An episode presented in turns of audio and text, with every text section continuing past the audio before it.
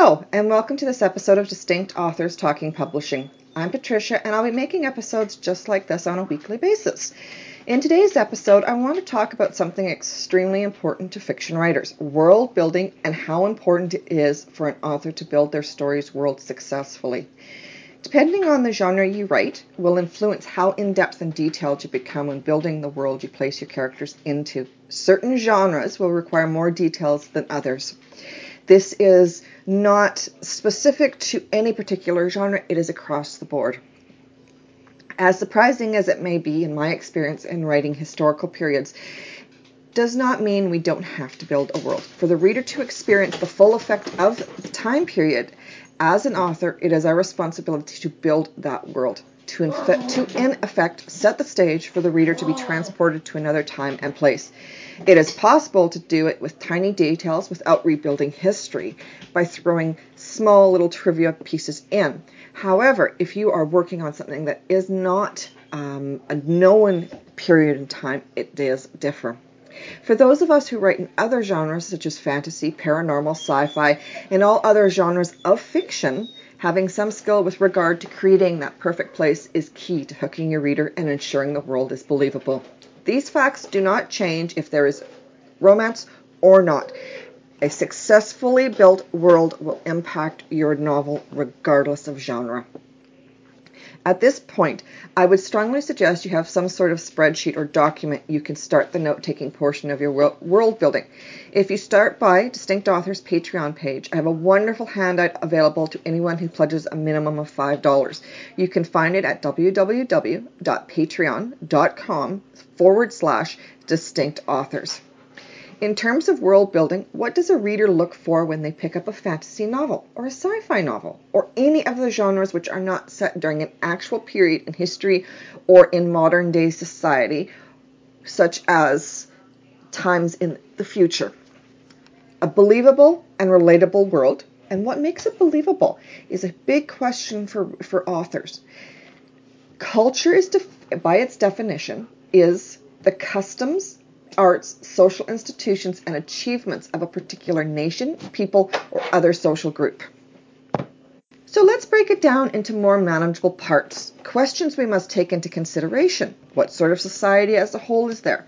Is it their creativity, their art? Are they a, social, a society where they don't have a written word? Are they literate, or illiterate?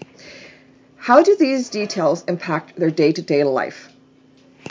if you are a society where everything is recorded orally, you have to know the stories. You have to understand those stories. If you don't, if someone, you know, someone comes in who is, for example, literate and tries to tell, you know, show you something, you're not going to recognize it.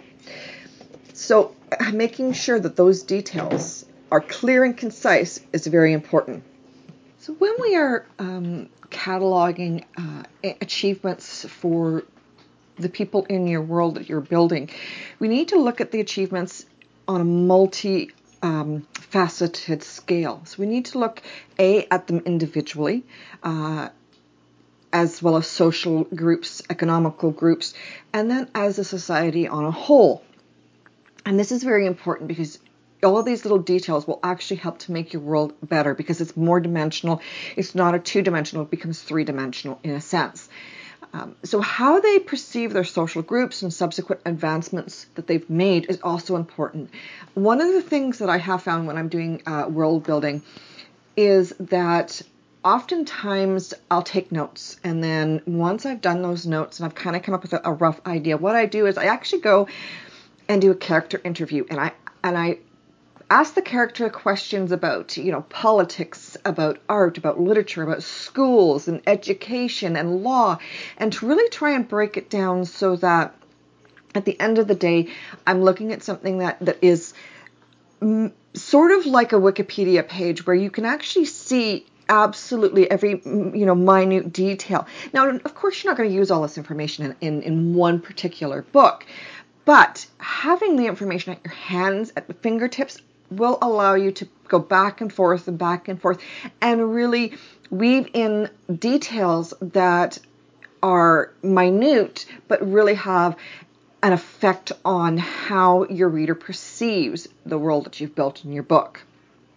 Uh, and and uh, in that sense too, doing a character interview also allows for you to get to know that character a little bit better. So you're you're seeing them as an individual. You're creating a sense of uh, identity in your own mind as well as in your reader's mind. So when you're looking at that sort of thing. So another another point to consider when you're doing your world your world building is what sort of structures do they have? What are their settlements looking like? Are they living in log homes? Are they living in clay huts? Are they living in grass huts? Are they living in stoneware buildings, uh, wood, uh, glass, uh, metal? All of these sorts of details that are wrapped into their architecture also add a layer of depth when you are working on your world building. Now, you also need to look at how these settlements are put together. Now, are they are they major cities? Are they towns? Are they small villages? You know, are they less structured? Is it, you know, farmstead here, farmstead there? You know, is there 20 miles between the houses? Those sorts of things. And then once you have that, then you look at how each of these settlements are set up. So if, for example, say it's a small village, small villages are, you know, they're going to be might be very clustered close together to provide safety, to provide a sense of, of uh, community. Whereas larger towns are going to be a little bit more spread out. They're going to be, you know, there, there's going to be designated areas for certain things. And then, of course, once you get into your major cities, now you're looking at high high population. So, of course, you've got, you know, you've got to figure out, you know, defenses are they do they have an industrial area? Do they have a residential area? Do they have a town center? Do they have um, a market center so that people can come and go? Is there a specific area that is strictly for transportation orientation? For example, do they, you know, do they drive cars and park in the southwest blocks of the city and then walk the rest of the, walk through the streets? Those are details that are important that you need to put forward when you are looking at how you're building your world. Um, and it also helps you in the end too when you're looking at your layout of your of your uh, your settlements. Now, again, size matters when you're talking about your settlement. So at one point you could be talking about a small town. You know, that's very close. They've got their their their school might be just for you know for grades K through 13, for example. Might only have one schoolhouse. Do they have a firehouse? All of these things you, you put it you weave in a lot of the information that you put forward in your world building worksheet will not make it to your book. But it does not mean that it is not vital information. You need to make sure you look at it as a whole and then you break down each and every single one of these parts and parcels.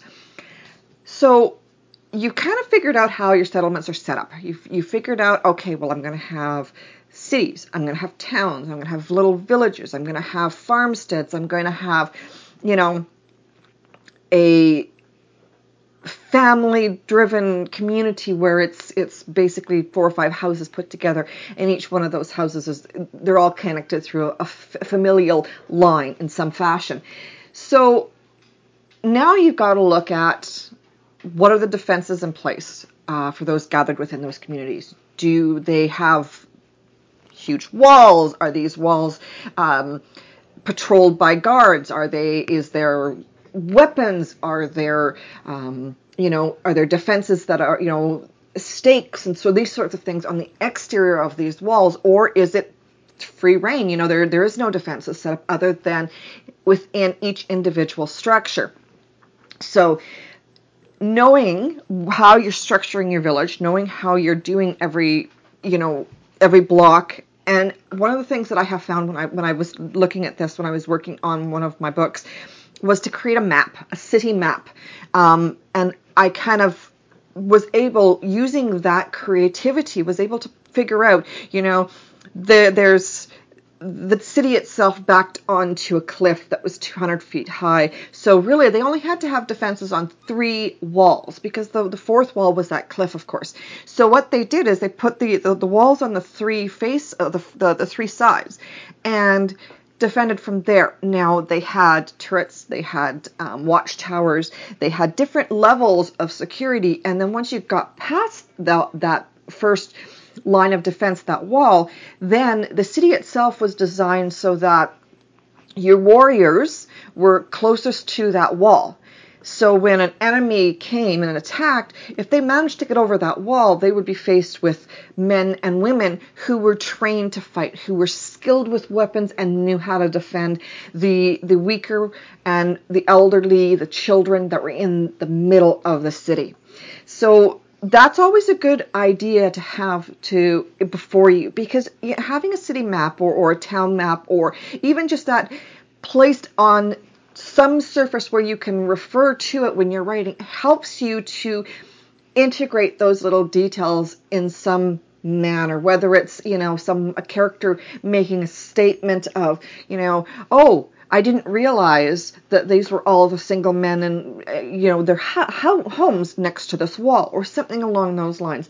So having that idea is extremely important in my opinion, but it also allows you to to create a sense of recognition for each individual reader to see because they can take these small little details that you're throwing and create a picture in their mind. So what you picture, you know, might not be the same as what your reader is picturing, but it it helps to bridge that gap. Um, so the other thing is that you, you have to be aware of, um, you know, is is this world one where the characters that live in this world do they rely on water? If they do have, rely on water, are they putting settlements next to the mouths of rivers, to streams, to oceans, to lakes? Again, that is those are all uh, details that you need to know because water can be a defense. You know, you've got your mo- in medieval England, they had the moats around the castles. It was a defensive mechanism. So you have to kind of have those uh, ideas laid out in some fashion. As well, you want to look at housing plans for the citizens and industrial areas. So, do they have major industry mixed in with the residential, or is the residential in one area, industrial in another area? How do they how do they fit together? How are they woven into to the fabric of the city or the town or the village? Or is it simply the space, the number of citizens ensure that, you know, whoever is doing work, for example, a blacksmith, they're working in their shop, which is below their house. So those sorts of things are, are key aspects to really be aware of. And there's a lot of history, there's a lot of, of details that you can borrow or you can take from historical time periods uh, to help you build that world. You don't have to just, you know, fry your brain trying to figure out how to do it all at the same time because you know if you use historical details it does help quite a bit especially if your novel for example takes place in a world where they are not advanced technolog- technologically they they are very medieval they are you know bows and arrows and spears and swords and armor and those sorts of things, if you use Earth's history, our, our the human's history to do that, it really gives some added depth to your your world building and it also allows you to be more creative because those tiny little details you can actually refer to. Um, so then you move on to other areas. For example, the next area that I look at is religion. And religion is one of those things we, we don't really spend a lot of time talking about. But if you're building a world from scratch and you are trying to figure out, you know, your character, how your characters' minds are, you need to factor in religion so that, you know, you can decide. Now, is this world that you're building is it more of a pagan uh, society where there's multiple gods and goddesses or is it more of a singular figure of worship? Or is it a combination of the two? Because there is a lot of uh, societies now who have a combination of the two, or, or we live in a world where, you know, we do have the the, a lot of uh, cultures that worship one god, whereas there are some that still worship multiple gods. Um, and so you really have to be aware of, of what your religion is going to look like and you can you can make it as as unique and as funky as you want to. You're only limited by the size of your imagination. Um, so when it comes to for to the pagan beliefs, it's always a good idea to be able to identify the gods you create and what they represent. So you know if you look back through history when with multiple gods a lot of a lot of people recognize the Roman history, the Greek history, their their their mythology because there's multiple gods, and that's what we've kind of grew up on in history and, and that sort of thing. That's kind of a little bit more in the front.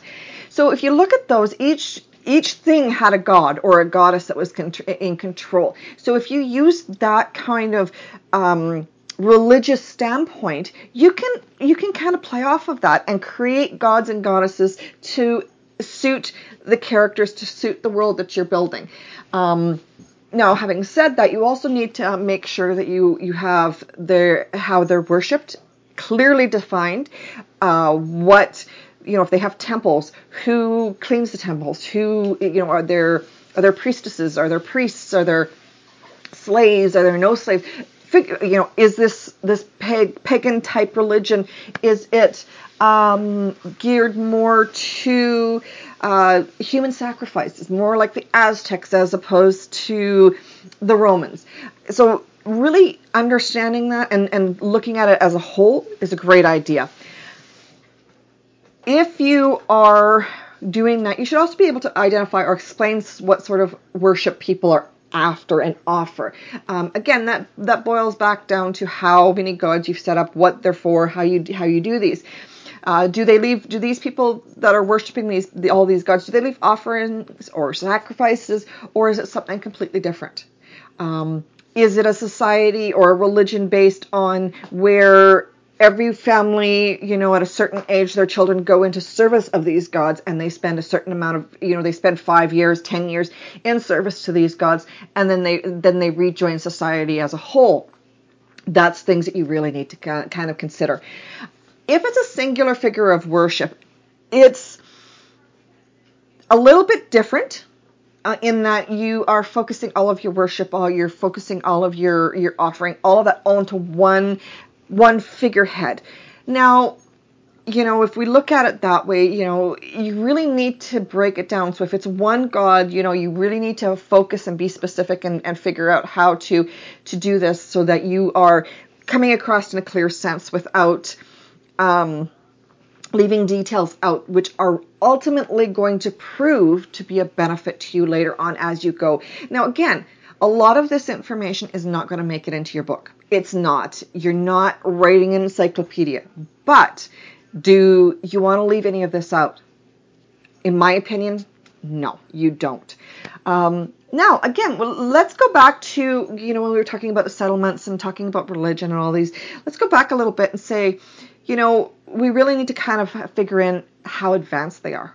Are they technological? Do they, you know, do they drive cars that, or, or ride in cars or, or, or crafts that direct that drive themselves? Do they, you know, um, are they more advanced than we are? Are they less advanced, or are they medieval? Or maybe they're a combination of them. Or maybe they don't even live on a planet. Maybe they live in a space station or a spacecraft. So you you really need to look at each part of these specifically, break it down. It doesn't matter if it takes you 60 pages to put your world no, world building notes together. It's 60 pages of, of valuable information. Now, are you going to use all of that? No. Again, it, some of it's going to make it into the book and some of it isn't. But having it is what is the key ingredient when you're building a believable world for your readers. So when you you got to remember when you are building a world, you need to be specific and you also need to have fun. If you throw in a detail where there seem to be contradictions, you will need to explain expect to have to clarify at some point. Um, so you know if you if you make a detail, for example, where, where you've got one character that that um, is worships one god and you've got another character that doesn't worship any that doesn't believe in it because they're too technologically advanced you have those are those are, are you know you have to be able to clarify and explain that. Um, one, another thing to con- to consider when you are doing your world world building is politics. Um, now, is the politics in this instance? It's not going to be our politics that we're talking about. It's not Republicans and Democrats and, and liberals and conservatives. It's in this instance, it is never a problem to focus on politics. The political climate will help define your world and your characters. Some of the details that you need to consider uh, is is it a monarchy? Is it a matriarchy or a patriarchy? Is it democratic? Is there a combination of monarchy and democ- democracy? Is it feudal? Are there warring tribes? Is it clans? Is it family groups? Um, those sorts of things all need to be taken into consideration. Uh, you need it needs to be believable, so you need to make sure that when you are focusing on the politics of your world building, that you are taking copious amounts of notes and putting information down, ideas down. You may not use all of it, but put it down on paper because it might be that there's some little tidbit in there that strikes that creative um, juice in your brain and it works out to be a beautifully graphic idea that you can use and it, it really helps you build your world in your book. Um, if it's feudal, if it's, you know, if you have a world that is feudal, is it warrior tribes? How are they formed? Is it, you know, uh, is it formed where, it, like the the Amazons were, or is it more of the um, the Turks, or is it, you know, you have to figure out which form of tribe you're going to organize and who is the warriors and how do they react? What is the culture around that warrior tribe? You know, do they do ceremonies for the warriors? Is it male dominated? Is it female dominated? Is it a combination of both? So all of those have to be, you know, figured in. Then you've got to look at who leads this clan or this these warrior tribes. Are there kings? Is it chieftains? Is it um, you know, queens. You have to figure all of those things out. Each one of those is vital to to understanding how that tribe works.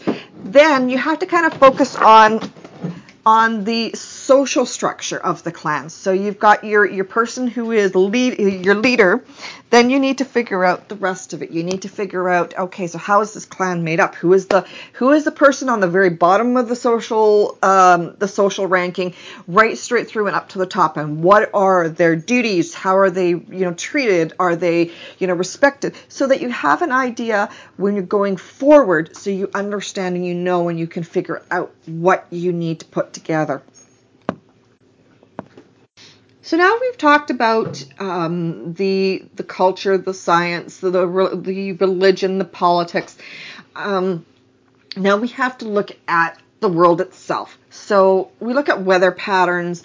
Is this world tropical? Is it a desert? Is it filled with ice? Is it uh, you know on fire? Is it a world of volcanoes, or is it a world of you know, sleek lines and and uh, technology and things where you know you're not actually physically doing, you know, you're not living in a world where it's organic. It's it's mechanical. So you have to kind of understand that and, that, and you look at that. So when you're looking at your weather patterns, you want to, you know, what's a day look like? What's, uh, what are the seasons look like?